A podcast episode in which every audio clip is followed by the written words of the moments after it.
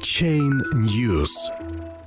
Депутаты Госдумы отказались легализовать биткоин в России. Госдума не рассматривает возможность легализации биткоина, в котором законодатели усмотрели черты финансовой пирамиды. Сейчас депутаты разрабатывают законодательные нормы для легализации покупки токенов ICO-проектов.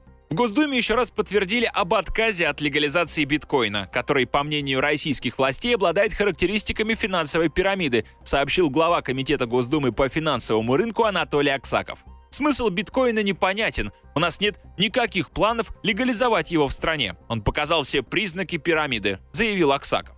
По мнению Аксакова, в будущем биткоин может исчезнуть с рынка, хотя в целом криптовалютную индустрию он оценил как перспективную отрасль. В биткоин как в валюту я не верю. Но в сами криптоинструменты верю и думаю, что они возьмут свое и удастся найти технологии дешевого майнинга этих инструментов, пояснил Аксаков.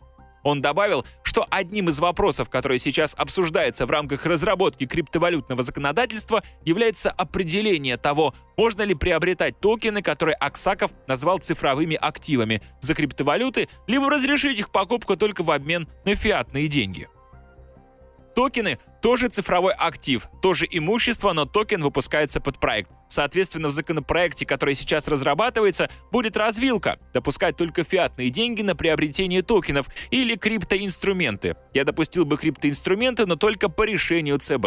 Также Аксаков добавил, что в случае разрешения использования криптовалют при покупке токенов будет введена обязательная идентификация владельцев, чтобы исключить возможность отмывания денег, добытых преступным путем через криптовалюты.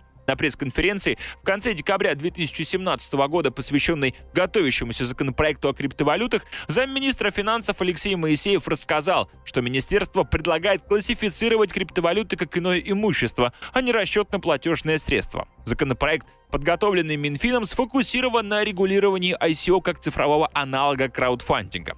Согласно информации, предоставленной Моисеевым, законопроект предполагает, что криптовалюты можно будет использовать в рамках договора мены, когда они будут обмениваться на другое имущество, в том числе на токены ICO-проектов. Согласно указу президента Владимира Путина, законодательство о криптовалютах должно появиться в России к 1 июля 2018 года. Законопроект о криптовалютах, подготовленный Минфином, подлежит обсуждению экспертным сообществом. Ожидается, что он будет рассмотрен Госдумой в феврале, а вслед за ним будут разработаны и подзаконные акты.